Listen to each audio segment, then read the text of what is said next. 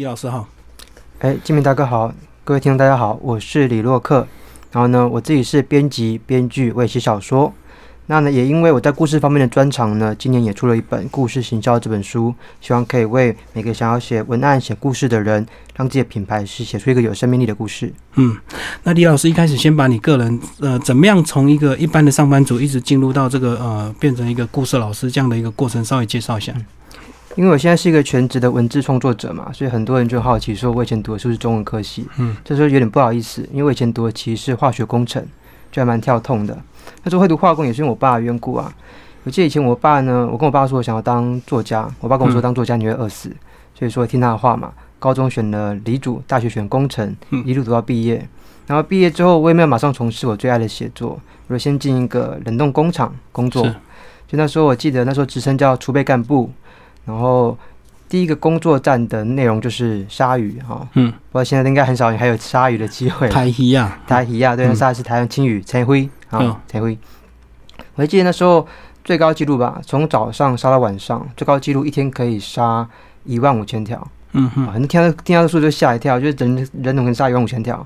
其实那是一个产线嘛，三几个人，然后有半机器辅助，第一个剁头就对，对对对，第一个剁头，第二个开背，第三个挖内脏。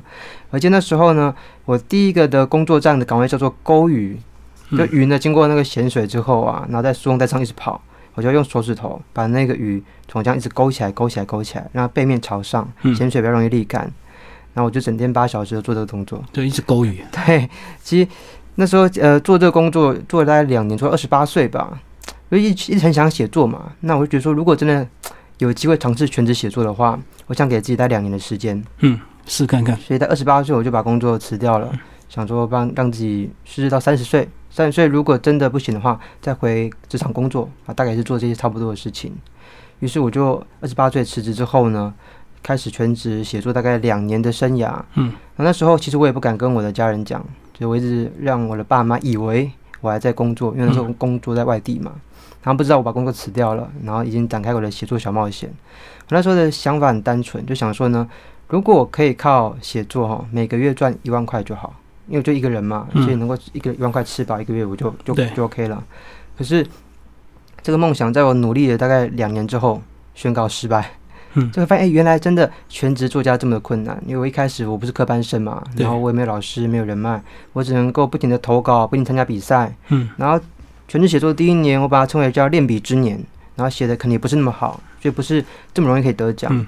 我记得我全职写作的第一年呢，一整年的写作收入啊，一整年只有一万九千九百元。嗯，那时候就是等于一个 一个月才一千六百多块而已。我还记得那一万九里面有六千块是全家超商礼券，嗯因为那时候其实就变成一个什么比赛我都想参加。哦，就征文比赛，看到就比。对，看就比。本来是什么？我参加一个什么新北市渔港征文大赛。我还拿优选，然后给六千块超商礼券，嗯结果一阵子要全家换饭吃。然后那时那阵子就觉得说，天哪，人生可能要大爆炸了，就原来追梦不是这么容易的事情。嗯。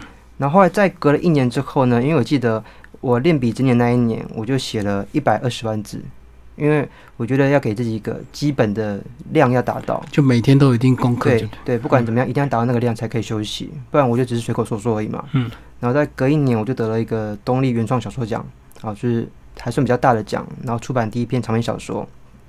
可是那时候出书之后，也比较了解出版的生态之后，就真的你会觉得说，哎，原来在台湾一个新人作家要马上靠写作活下去是很难的。嗯，因为通常一个作家还有其他的正职或其他的意外收入。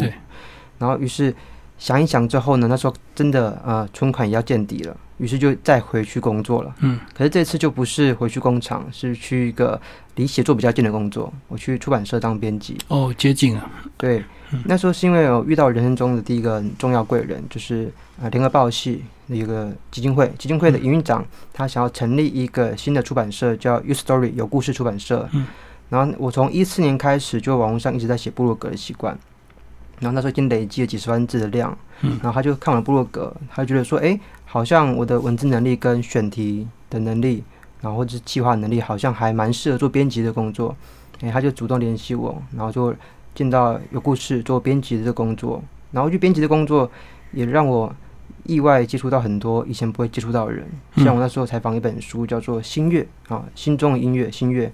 我就一口气认识十几个视障的音乐家。嗯嗯，对我以前完全不认识半个视障朋友，所以我觉得编辑工作给我带来就是不同的体验。然后再从一七年开始吧，一七年开始，因为我还是很想要写写故事嘛，所以在台湾如果写小说，你拿到的版税可能就三四万之间，新人作家。那有没有一个更好的方式呢？那其实还有另外一条路，就是走编剧。嗯，所以一七年开始，我跟一个电影导演合作啊，他其实最早也是来去呃有听我的写作分享，他觉得说，哎，好像我们的编剧观蛮接近的，是不是合作做电影编剧？然后中间当然一定也有帮一些呃企业做一些微电影广告，像亚太系啊、尼桑啊、GT 啊，嗯，我也操刀了一些他们的微电影编剧的案子。所以一七年开始做电影编剧，那当然也会有一些业内朋友的转介，然后在呃一八年开始，我算是比较正式的，就是以自己的呃呃独立接案的方式，就自己独立出来就对对对，就比较成熟了这样。对对对，所以说真的也会觉得说绕了一大圈之后，你才真的可以靠写作存活。嗯，可是你在讲你在一开始先拼写作那两年，你有大量的去上课嘛？因为你。毕竟你要全职，还是要找一些方法跟技巧嘛。是你那时候有上课吗？还是真的是靠苦练？其实我觉得那时候也蛮庆幸，因为其实我是台北人啊，所以台北真的是写作资源很丰沛的地方。其实讲到这边，有时候会对那些其他可能中南部的朋友或东部朋友比较不好意思。像很多人问我说，如果他真的要从零开始的话，要怎么办？那我自己当初其实是呃很会一直很留心这方面的资讯啊，因为像。呃，有一个小工具哈，看不知道听众朋友大家知不知道，就是叫做呃，Google 的有个叫呃新闻订阅的功能，你可以设定一些关键字。哦，对对，只要呢就帮你选选择就对，对，没有，如果我可能设定写作空格讲座，嗯，好，或者故事空格讲座，然后它就自动寄信给我，你可以设定每每周寄或每天寄，所以这个方面的资料我就不会漏接，嗯，然后只要是讲座的话，通常是那种可能几百块的。或者是免费的，嗯，我几乎都一定会去。是，然后再就是图书馆，因为，嗯，现在很多县市的图书馆都是这样嘛，你可以跨馆借阅，嗯，所以就算你在哪个地区，几乎你那个县市所有的图书你都可以借得到。对，所以我几乎可以把当时图书馆借到的所有书全都看过了。嗯，然后那时候也是因为在这样子过程当中，我。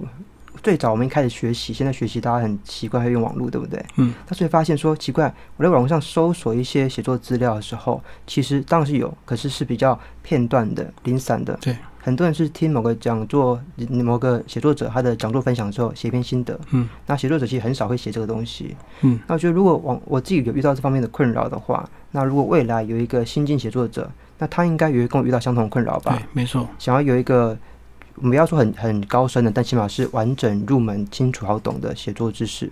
所以我就开始在一四年开始，有去分享我的学习心得、写作心得、导致工作心得，甚至后来出书了，有一些出跟就是作家跟出版社之间的一些美嘎洽谈的一些小技巧之类的啊，所以变成一个现在网站叫故事革命，所以上面大概有七十五万字的内容，应该是现在台湾就是资料最完整的故事教学网了。因为过去或许大家还没有这个嗯去听故事上课的这样一个想法，对不对？所以那时候大家东西会比较藏起来。但是这几年慢慢大家才有说，原来这也是个职业。如果你很会说故事或很会教人家写作的话，你也可以当讲师这样。是。其实我觉得这是我这几年来一直会跟很多写作者来说呢，你应该要去公开你的藏宝箱，嗯。啊，因为很多写作者他觉得说，哎，可是我现在可能才刚开始写作啊，或者是甚至我也许我都还没有出书啊，嗯，那我觉得说，其实每个人写作有他不同的方式跟路径嘛，对，那写作这种东西本来就是没有一个绝对的方法，没有人说写的方法一定是正确的，嗯，像我们有时候去研究一些东西方大师的方法，因为像村上春树。有讲他的写作法，然后像斯蒂芬金啊，西方大师又讲他写作法。对，你发现这两个写作法其实很多地方是兜不起来的。嗯，所以说写作本来就是你把你的方法公开了，有些人就是讲合则取，不合则弃嘛。是，就觉得大家可以不用去吝啬去公开你怎么样去学习，然后你怎么样去写作跟思考。嗯，那这东西其实也会让大家无形中看到你的专业度，因为发现很多写作者写，尤其是写故事的人，最被大家诟病就是你是不是只有想象力跟灵感。啊，就是靠着天赋在写作。对，但其实写作是有一套方法论的，你最起码要有一套，就是可以说服人家说我为什么这样写，我的想法是什么，然后说什么步骤在进行的。啊，这东西我觉得，因为写作者到后面一定会晋升到商业合作的规模，是啊，可能跟出版社也好，或者也许跟影视化也好，嗯，像这种东西其实都还蛮需要对方对你有一个起码呃理论背景的了解，对，嗯。会你会比较有说服力，不然你不能只说哦，我就靠着直觉去写啊，我觉得这只靠直觉去写是一个蛮可怕的事情。嗯好，那其实这本书的书名叫做《故事行销》。是，那这个呃，李老师先帮我们讲，故事跟行销它是一个等号吗？还是故事跟行销到底什么关系？为什么这两个关键字会结合在一起？是因为我们的故事是对小朋友来说故事，可是行销是商业行为，为什么两个会在一起？那我想要先问基明大哥一个问题哈，你觉得故事行销是不是一定就要说故事？理论上，这个关键字好像是应该讲，对，嗯。其实我问过九成九的人，应该都觉得说，故事行销就要说故事啊，不然根本叫故事行销，嗯。叫行销就好了，对不对？那好像太阳比没太阳一样，对，一定要有故事嘛，对不对？对。可是呢，我会我会去思考说，到底故事行销，我们说一个故事，它的目的是什么？多数人都会觉得说，我知道就是为商品说故事啊，嗯。为品牌说故事啊，软化它嘛，不要那么直接，不要这么硬的销售嘛。嗯。然后我们看这个商品，会觉得说啊，有故事在里面，我们比较感动，有一些就是情感上的感觉，所以会比较愿意去支持它、认同它。所以从这边可以连接到故事行销有几个关键字嘛，嗯。像有人会说故事行销，它就是要触发情感。好、嗯。o k 我觉得是一个，但触发情感再往下一步走会是什么？我们触发情感是希望说呢，我感动了，所以我看这个品牌，看这个商品，我觉得他好像变得更有价值了。对这种价值跟心理上的价值，我看见他的感受不一样了，所以我会喜欢这样讲，故事行销其实是一个改变认知的过程。嗯我们透过说故事去改变受众对这个事物原有认知。嗯，啊，这个这句话其实蛮有意思，因为它代表就是事物本身没有改变，柚子还是柚子，月饼还是月饼，嗯对，太阳饼还是太阳饼，但有个故事了，你觉得它更有价值了，你更想要去支持它，更想去买了。嗯所以说，如果我们把这个改变认知这个核心重点抓出来的话，那如果不说故事一样可以改变认知的话，那是不是也达成了故事行销的最终终极目的？嗯所以说呢，我自己呢在这本书里面蛮有意思的，就是还有特别一章讲说呢，不说故事如何做故事行销。因为在很多现实生生活中啊，你想想看，一个业务去拜访好了，面销打开门敲那十五秒时间，嗯十五秒时间你有办法跟他说，哎、我先讲故事，你可能再讲两句，啪，马上门就关上了。或是我们在讲那种现在我们对滑手机嘛，你手机划过那些脸书的贴文好了，你看贴文时间，大家平均时间都在就是十秒钟，天天天天十秒钟以下，嗯就划走了。对，十秒钟你哪有机会跟他讲故事？他可能看看两句话而已。嗯，所以说，如果你真的把故事行销锁在一定要说故事，那你就被绑死了。你就觉得说故事行销好难用哦，嗯而且我写过故事，大家都不好听，没人要听啊。所以我里面有一个重点，有一个核心观念，都会先跟大家讲说呢，不管你有没有篇幅说故事，嗯你先把它理解为故事行销就是改变认知。然后呢，我们可以透过也许触发情感啊，或者各种手段，总之核心目的就是要经过某一个资讯，可能只是一句话，嗯或是简单几句话，是一张图，让大家看过这个很短资讯之后，都会对你的品牌、你的产品产生不同的感觉。我觉得这就是一个故事行销的过程。所以不用锁定在关键字这个“故事”这两个字，只要你达到改变认知，然后达到形象的目的就对了。是没错，嗯嗯嗯，好，那其实这本书我觉得这个呃，李洛克老师整理的非常厉害，就是把整个呃故事情节怎么发展的一些步骤啊，其实用非常简单的关键字呃精选字，然后让你好记好背，然后运用这样子就是所谓的这个呃一些套路，让这个、呃一般的这个读者或者是你一般接触行销的人，你马上就上手。嗯哼，其实哈、刚刚金明大哥讲到一个词叫套路，嗯其实很多人听到套路这个词是会反弹的，对不管是讲师或者学者都一样。老师会说：“哎、你把我东西讲套路，好像觉得他很很很容易被 copy。”嗯，然后呢，一般的学员会觉得说这是套路，就嗯表示这东西已经是很老梗，嗯然后很很很僵化，不想学。可是我以前其实很早前也会这样想，有这种隐忧在心里。嗯虽然说呢，呃，我自己去学了很多呃西方的编剧技巧，他们会非常强调结构这个词是啊，结构这个这个技术，嗯他们的结构其实会有各种变化，非常的细腻。可是这种结构这种东西，我发现是在我们好像华文写作圈相对比较不会那么重视。我们嗯好像华文写作圈是以人物为导向嘛，就讲说让人物有血肉，然后有骨肉有生命，嗯他自己会发展，我们不要太去限制他。你会发现好像中西方写作观念就有点不一样了。是啊，然后呢，我以前去上了那个，我刚才提到荣哲老师哈，我刚前面跟金大哥聊，就是我的老师荣哲老师。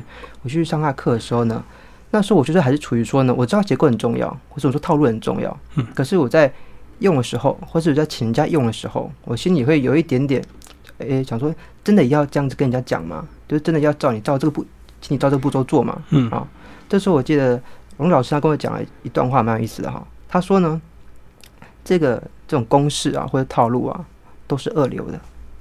哎，第二听起来你就觉得哎蛮有意思，嗯二二流的，那我们怎么还要学？因为他自己也在教他的有一个七步骤嘛，对不对？嗯七步骤靶线公式，但是他说呢，因为多数的人连二流都算不了，对，可能还在三流、四流、九流，对不对？嗯都还没入门就都还没，入门呢，嗯所以说先用这个套路，先把你拉到三流、二流。嗯啊，就是你用很短时间内节省你大概百分之九十时间摸索时间，把你拉到三流、二流，你剩下更多时间才能留给你从二流往一流的路去探索、去前嗯进。诶，这样讲听起来就诶豁然开朗。的确，套路对于一开始的写作者来说，他觉得很僵化。嗯，可是我觉得呢，如果你真的对这东西不是太了解，它可以很快速帮你摸石头过河，找出一个可行性、满足最高可行性的一个步骤方法。嗯，那最后那一里路，其实还是要靠自己的血肉跟跟想法创意去完成它。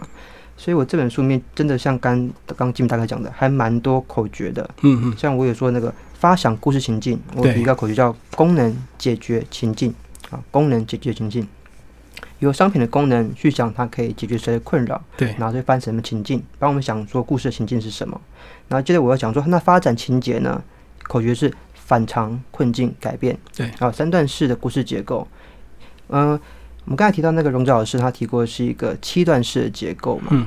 那这边我只提三段式，就是因为在当我们的结构说的越短，我们就三段的话，那大家可以运用弹性空间就越大。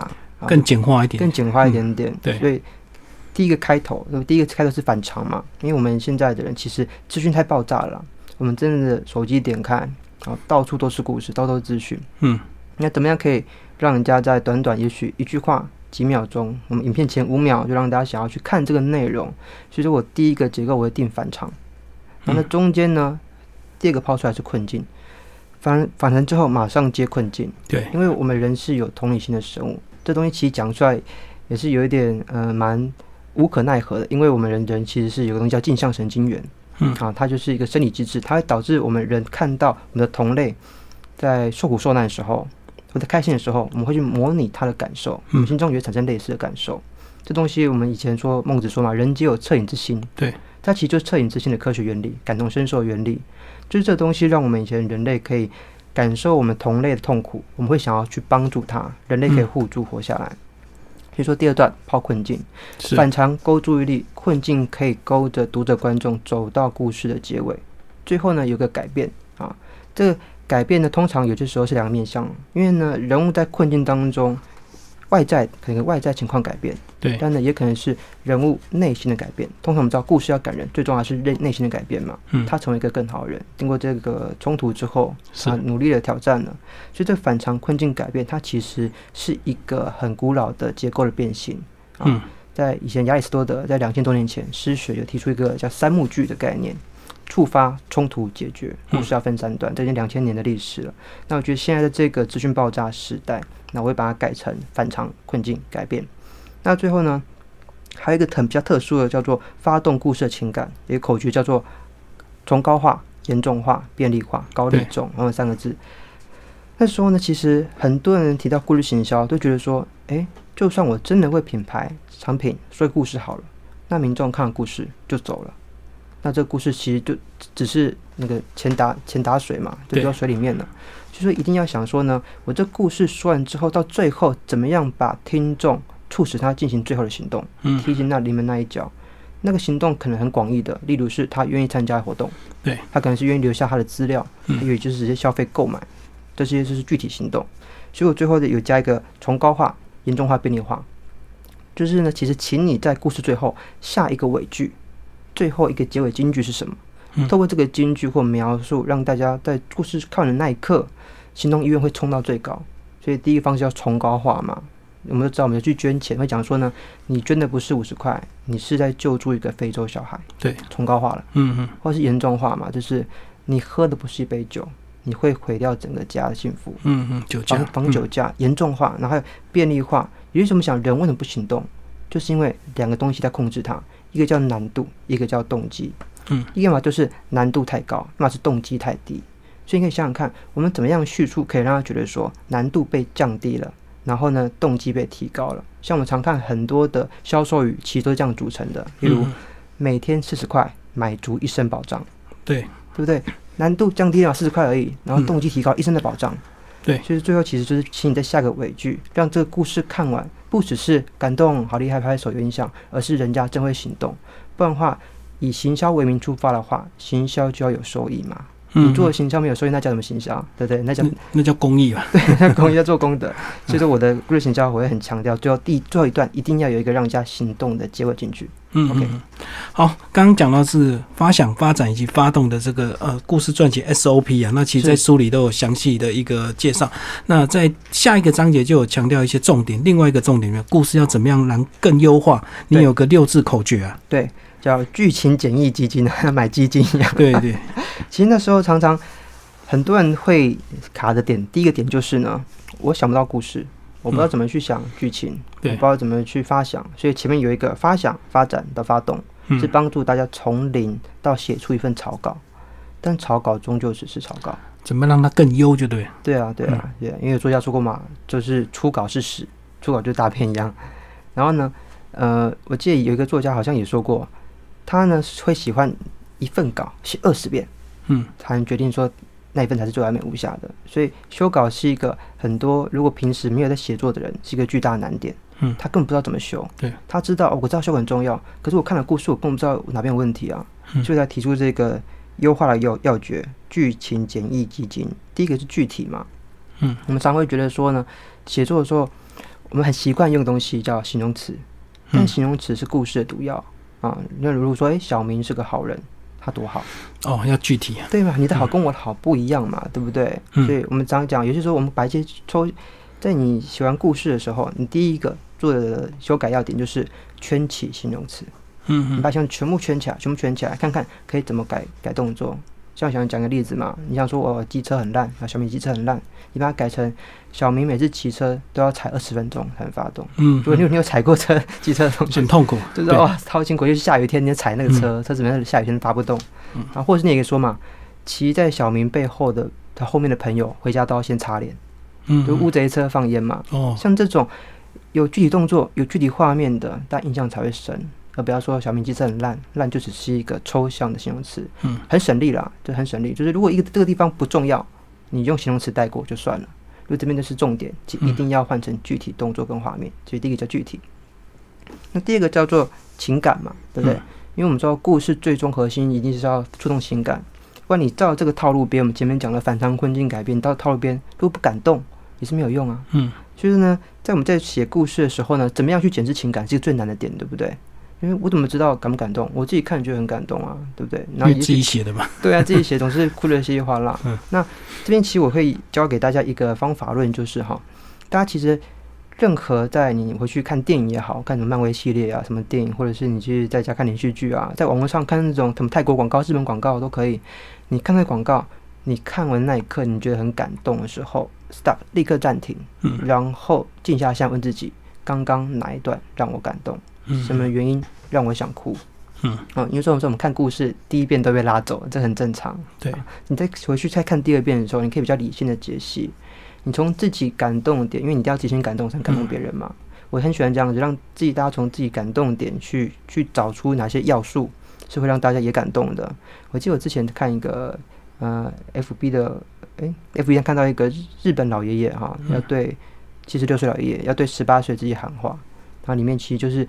讲了一段很难过的往事嘛，他就讲说，他二十四岁的时候就是一个女孩子，嗯嗯，他叫华奖，他想要跟他求婚，但是他不敢，因为他很害羞，就后来华奖就过世了，嗯嗯，然后呢，他从二十四岁华奖过世嘛，然后到现在七十六岁，他就一直思念的那一个女生，嗯然后就终身没有娶嫁，因为他对二十四岁自己讲话嘛，那个七十六岁老爷爷就对着二十四岁自己讲说，希望二十四岁自己。可以勇敢的去跟华奖说他爱他哦，要表达出来。对对，所以那时候看的时候，我在电脑前面看的哭的稀里哗啦的。然后第一时间他看很感动，可是第二时间，第二第二段时间我去看，想说，哎，我到底为什么哭呢？我就解析出了几个感觉了。第一个人会哭，有一个很主主要原因叫离别感，生离死别嘛。我们的佛佛教一大哭就是离别哭，所以我们在那种有亲人过世啊、男女朋友分手啊、毕业典礼啊、离别，我们想哭。这第一感比较直觉的，第二个感觉叫做悔恨感，嗯后悔跟遗憾的感觉。啊，一个七十六岁的老爷爷，他请二十四岁自己要勇敢追爱，是我们都知道这个不可能了，这都过去发生的事了。好像这种单向式的传递，后悔跟遗憾，就会让我们觉得心中特别不舍。嗯我们常看很多电影就会哭，就是因为可能男生要走啦，写一封情书或写一封遗书给是给老婆，他就单向式的传递。我可以跟你讲，但是你无法告诉我了，我嗯也不知道你的想法是什么呢。啊，这种悔恨感。第三感叫做反差感。啊，五月天有个歌词嘛，叫做“才发现笑得哭最痛”。你会发现，很多时候一个人很痛苦的说啊，活到难过或难过，我们也是会难过啦。可是如果一个人他微笑着、坚强的，他说没关系，我没事。好，但是我们都知道他其实痛苦的要死。嗯这种内外情绪的反差，你知道他在撑、他在跟的时候，我们会特别不舍他。是，所以这个只是三大感了，当然还有一些什么牺牲啊、嗯嗯悲壮等等，这些小小细节没有讲。所以这个情感这个面向，我会提出这三大感，但是其实更主要还是，请大家可以从自己的情绪去解析，什么东西感动你，把那个要素抽出来放在故事里，嗯你才知道说，呃，你等下把这个故事有一些打动人的点。OK，那第三个叫做简单，简单就比较好懂嘛，嗯就是你把故事不要讲的太太复杂、太难，或者有太多的术语。就不要太贪心，什么故事都想写进去就对。对它其实简单里面有有又分了两点，一个叫做减少内容，嗯啊，当然是非重要的不要讲嘛。你可以想想看，你这个故事最主要核心传递的目的是什么？像我举举一个很简单的例子嘛，像假设呢，你现在要帮公司写一个文案，你可能他是为蛋饼写一个文案，嗯然后你知道你们的蛋饼哈使使用的，哎，讲错是蛋卷哈，嗯蛋卷使用的是国外的进口芝麻，你可能想要写使用国外进口芝麻，你去查一下产地，你发现芝麻的来源是意大利，那你是会写说使用进口意大利芝麻。对。可是如果你去查那个来源，你发现那个芝麻来源是一个相对落后的国家，你就不想写。品质对，你就不想写，你就只会写使用进口芝麻。对，所以像这种呢，我们呃删掉那些会影响读者观众判断的杂讯，本来是写作上的本能或沟通上本能嘛。那这个只是要你一样在写作的时候，你想想看，你这个故事核心想传达是什么啊？有些人觉得，哎，我好多，我八岁的时候有个事情也很也很感动啊，或者什么时候我十八岁的时候有个女朋友也，我那时候心里很痛啊。可是这跟故事无，跟你最后想要包装商品无关啊，这种都是杂讯，就要拿掉，这叫简化。第二个东西就是简单化一点。嗯，我之前有合作一个呃食品专家啊，他就是写文章，我就帮他去看他文章，帮他润润饰一下。他写了一句话叫做呢，常见的李斯特菌，常见的李斯特菌。我看这句话想说，李斯特，李斯特不是音乐家吗？嗯，怎么变成一个菌了？哦，变一个细菌，对李斯特菌。对，就对我来说，李斯特一点都不常见啊！嗯啊，我就只是一般人嘛。如果我觉得不常见，应该多数人都不常见吧？李斯特菌，所以我就再去询问一下他之后，他说啊，我把这句话改成常见于便当的李斯特菌。哦，哦，这样说哦，便当就真的常见了吧？然后呢，还有一句就是，他说呢，达到百万个即会引起下痢，就是就就会拉肚子啊，百万个就会这李斯特菌只要繁殖到百万个就会下拉肚子。嗯，百万听起来很大，可是它到底是个什么样概念？太抽象了，我把它改成放置于室温两小时就会引起下痢。等于两小时就会繁殖到一百万，就对，没错，这样更具体。没错，具体而且又是生活情境更好懂、啊。这个简单化，其实以前呃，贾伯斯在发表那个 iPad 的时候，有一个很就是很经典案例，那时候和 iPad 就是随随身听嘛，啊嗯 MP 三。刚出来的时候呢，他就准备介绍 iPad，因为 iPad 我们知道它容量大概就五 G 而已，然后重量大概是六点五盎司，就是这东西听起来是很很冰冷很抽象的东西，所以贾博士也没有介绍规格，嗯。规格大家最难理解了嘛。对，他直接跟大家讲说，在发表会上讲说呢，iPad 就是口袋里的一千首歌，哦，对不对？简单化其实有一个技巧，其实就是善用类比这个技巧。嗯，啊，把难的把它类比成一个就是简单的，把抽象的类比成具体的。哦，因为你讲容量多大的，一般人都搞不清楚，直接告诉你它可以放多少歌就对。对啊，你不用知道它多大，你不用知道它它都是有呃多重，你知道它可以帮你来一千首歌带在身上到处走，这样就够了。嗯所以这是第三个叫简单，第四个叫做意外啊。你会发现哈、我们人有时候会记住记住东西，就是因为它超出我们的预期，嗯像有些东西我一听就记住哦。我不知道，呃，金明大哥跟我以前学业不一样。假设现在好了，我们在家里一个人在家里面，对，然后火灾发生了，第一件事要做什么？第一件事应该是先看火源在哪里吧？那你会想去灭火吗？对如，果是火源，你发现不可灭，不可灭当然是跑啊。哦，你要跑，那你会怎么样？怎么跑？冲哦，冲出家门。对，冲出家门。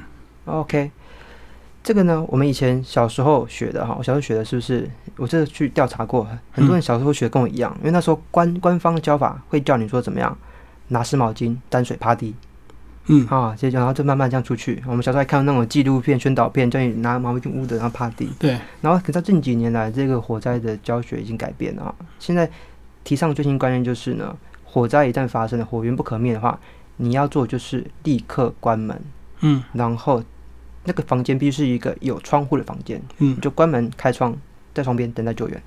他说这样生存率是最最高的，嗯，因为烟跑的速度上升速度哈，比人快。一秒钟就十公尺，嗯是不可能不可能跑比烟快，所以很多人会死就是因为他想要跟烟赛跑，那不可能的事情。所以在台湾，你只要不要躲到浴室，因为浴室通常是塑胶门，只要一般普通门你关起来，然后把那个缝塞住，都可以有效阻隔浓烟。所以网络上之前那个消防局拍的照片，关门前、关门后两个一个门的两个面，一边烧了焦黑，另外一边关起来的那个门，人在那个房间那个那个面，其实是完好无缺的。嗯哼，对，就是这个是不是你一听超出你的预期了？对。然后还有一个就是像那个地震，嗯像你一个人在家，地震发生了，第一件事你会做什么？当然也是跑啊，赶快往外跑。我讲我们小时候学的哈，也是这样，地震，往外跑到空旷的地方嘛。对对对，我们小学的这样嘛。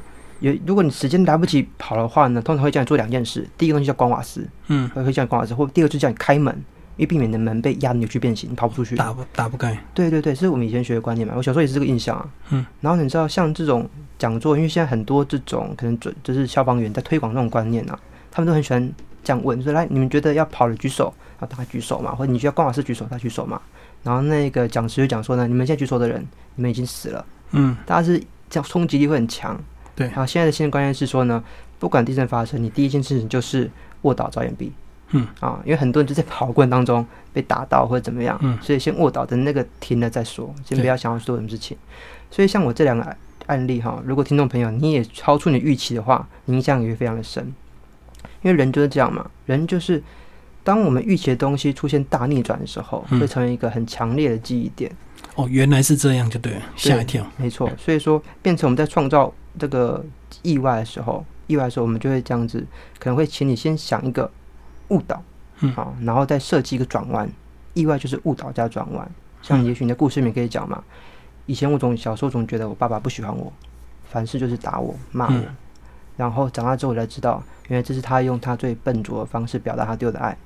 好，这是可能前后段这样去设计，前面是误导，后面是转弯，所以会让大家有一个，诶，原来故事会这样子的转折。所以嗯，故事里面如果能够塞一个转折的话，是可以有效帮助大家记住这个故事。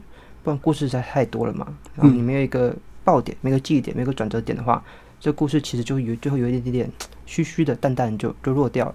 啊这个最厉害就是那些连续剧，对不对？每次只要这一集快结束，一定会有个爆点，一个意外点，然后逼你明天要继续看下去。对对对，这嗯就是、你知道，编剧就是永远都会用这招不停的勾着大家前进，因为他知道嘛，意外可以让大家津津乐道，嗯再三讨论。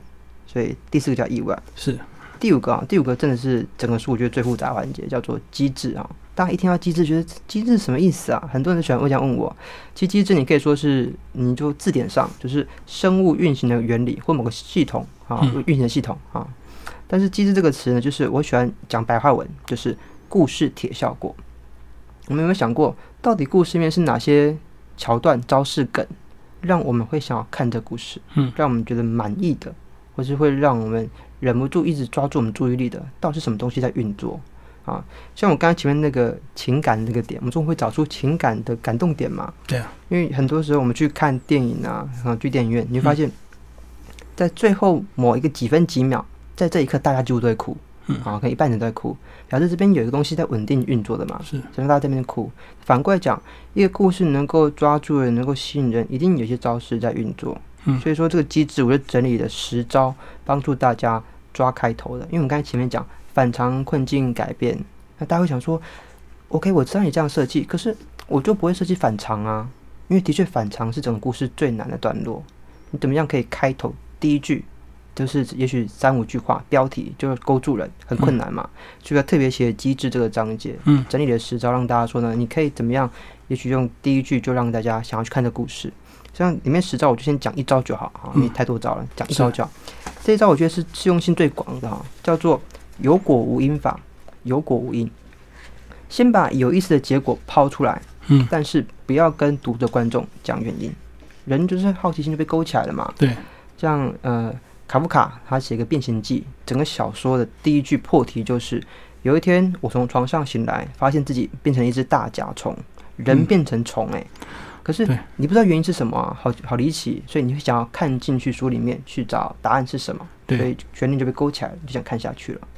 然后再来呢，呃，前年吧，Toyota 有个年度的形象形象形象广告，拍个微电影啊。那嗯微电影呢，整个画面还没有出来之前，就是还在黑幕，就先出来一个口白。那口白是这样写的哈：我有两个爸爸，一个真的，一个假的。嗯，可是人怎么会有两个爸爸？这是我们说这是反常嘛？是，呃，不寻常的果被抛出来了，原因不知道，我们就要看下去。所以有果无因是一个最简单的方式，大家可以把故事先写完之后，想想看，我抓哪一个点往前去搬，可以把它搬到第一句，会先比较勾住人。很多综艺节目不是会剪那个叫剪破口、剪预告，嗯，对对最近、最近才放前面，把你勾住。哎呀，我怎么他怎么会这样？他怎么会跌倒？你就往下看下去。所以你也许你明明只是写一个生活的小废文，写贴文嘛，生活的无聊小文章，说哦，我刚刚不是被那个老板骂，所以我哭了。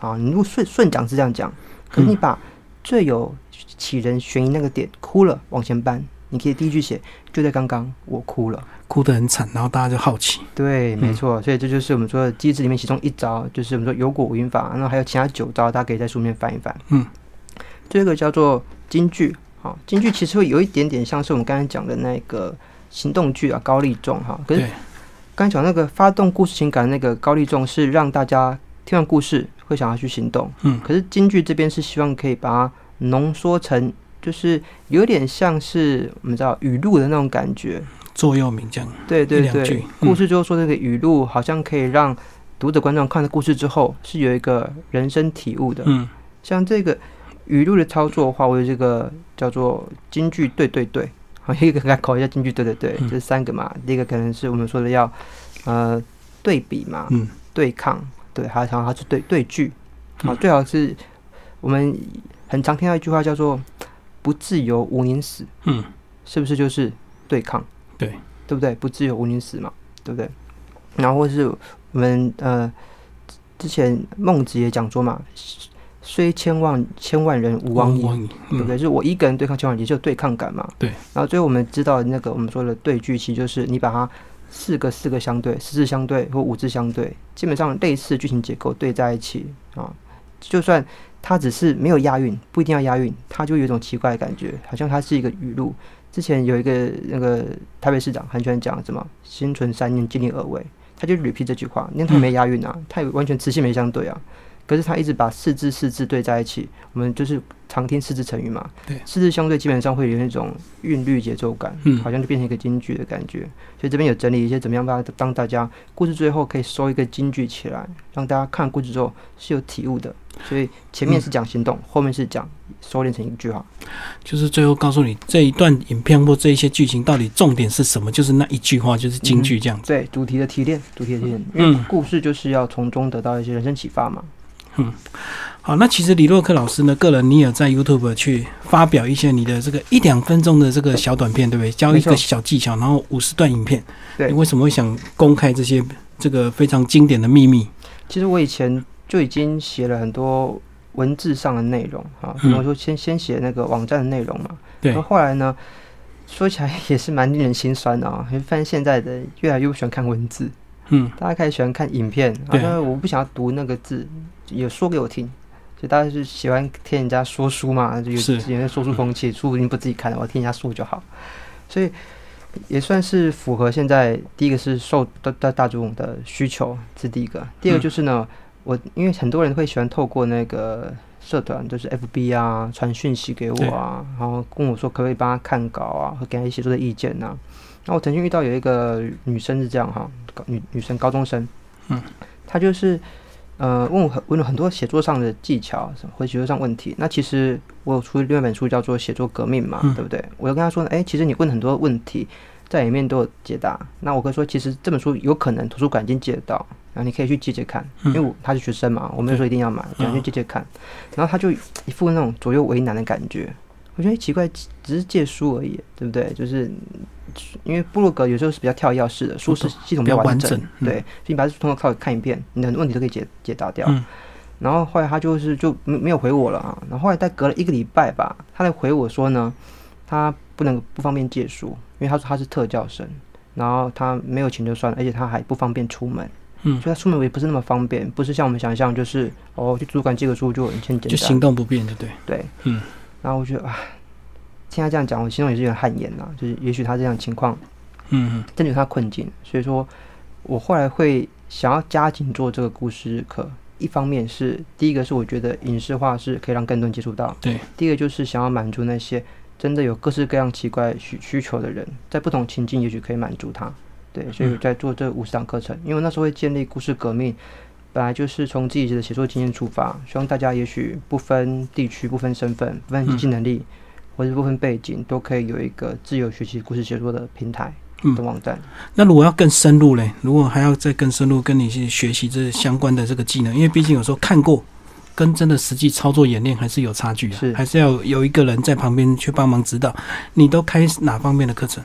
其实我才从一七年开始，一七年开始我也自己开一些课，但是如果真的有在长期关注我朋友，你会发现，这在在一八年开始就减半，一嗯九年开始又又再减半，今年又又再减半。嗯，其实那就是因为，呃，我自己还还蛮多这种邀课或者自己开课，嗯。然后你会发现，因为大家你你就这个你就主攻这个领域嘛，所以大家会来找你的话，一定都是差不多的讲题嘛。对，不可能有人找我去拍什么网红经营这样。嗯完美经营不可能嘛，所以都都是写作故事这块的，所以我觉得每个讲师都遇到的问题，就是你会发现你讲的内容已经高度在重复了嗯嗯啊，所以大家找你都是哎故事行销来讲一场，或是写作的技巧来讲一场，讲来讲去，像我自己就有一些经典课程，常被大家邀约和同学自开课，也就这课程你讲到后面，你发现哎，同样内容我已经 repeat 五十次、一百次了。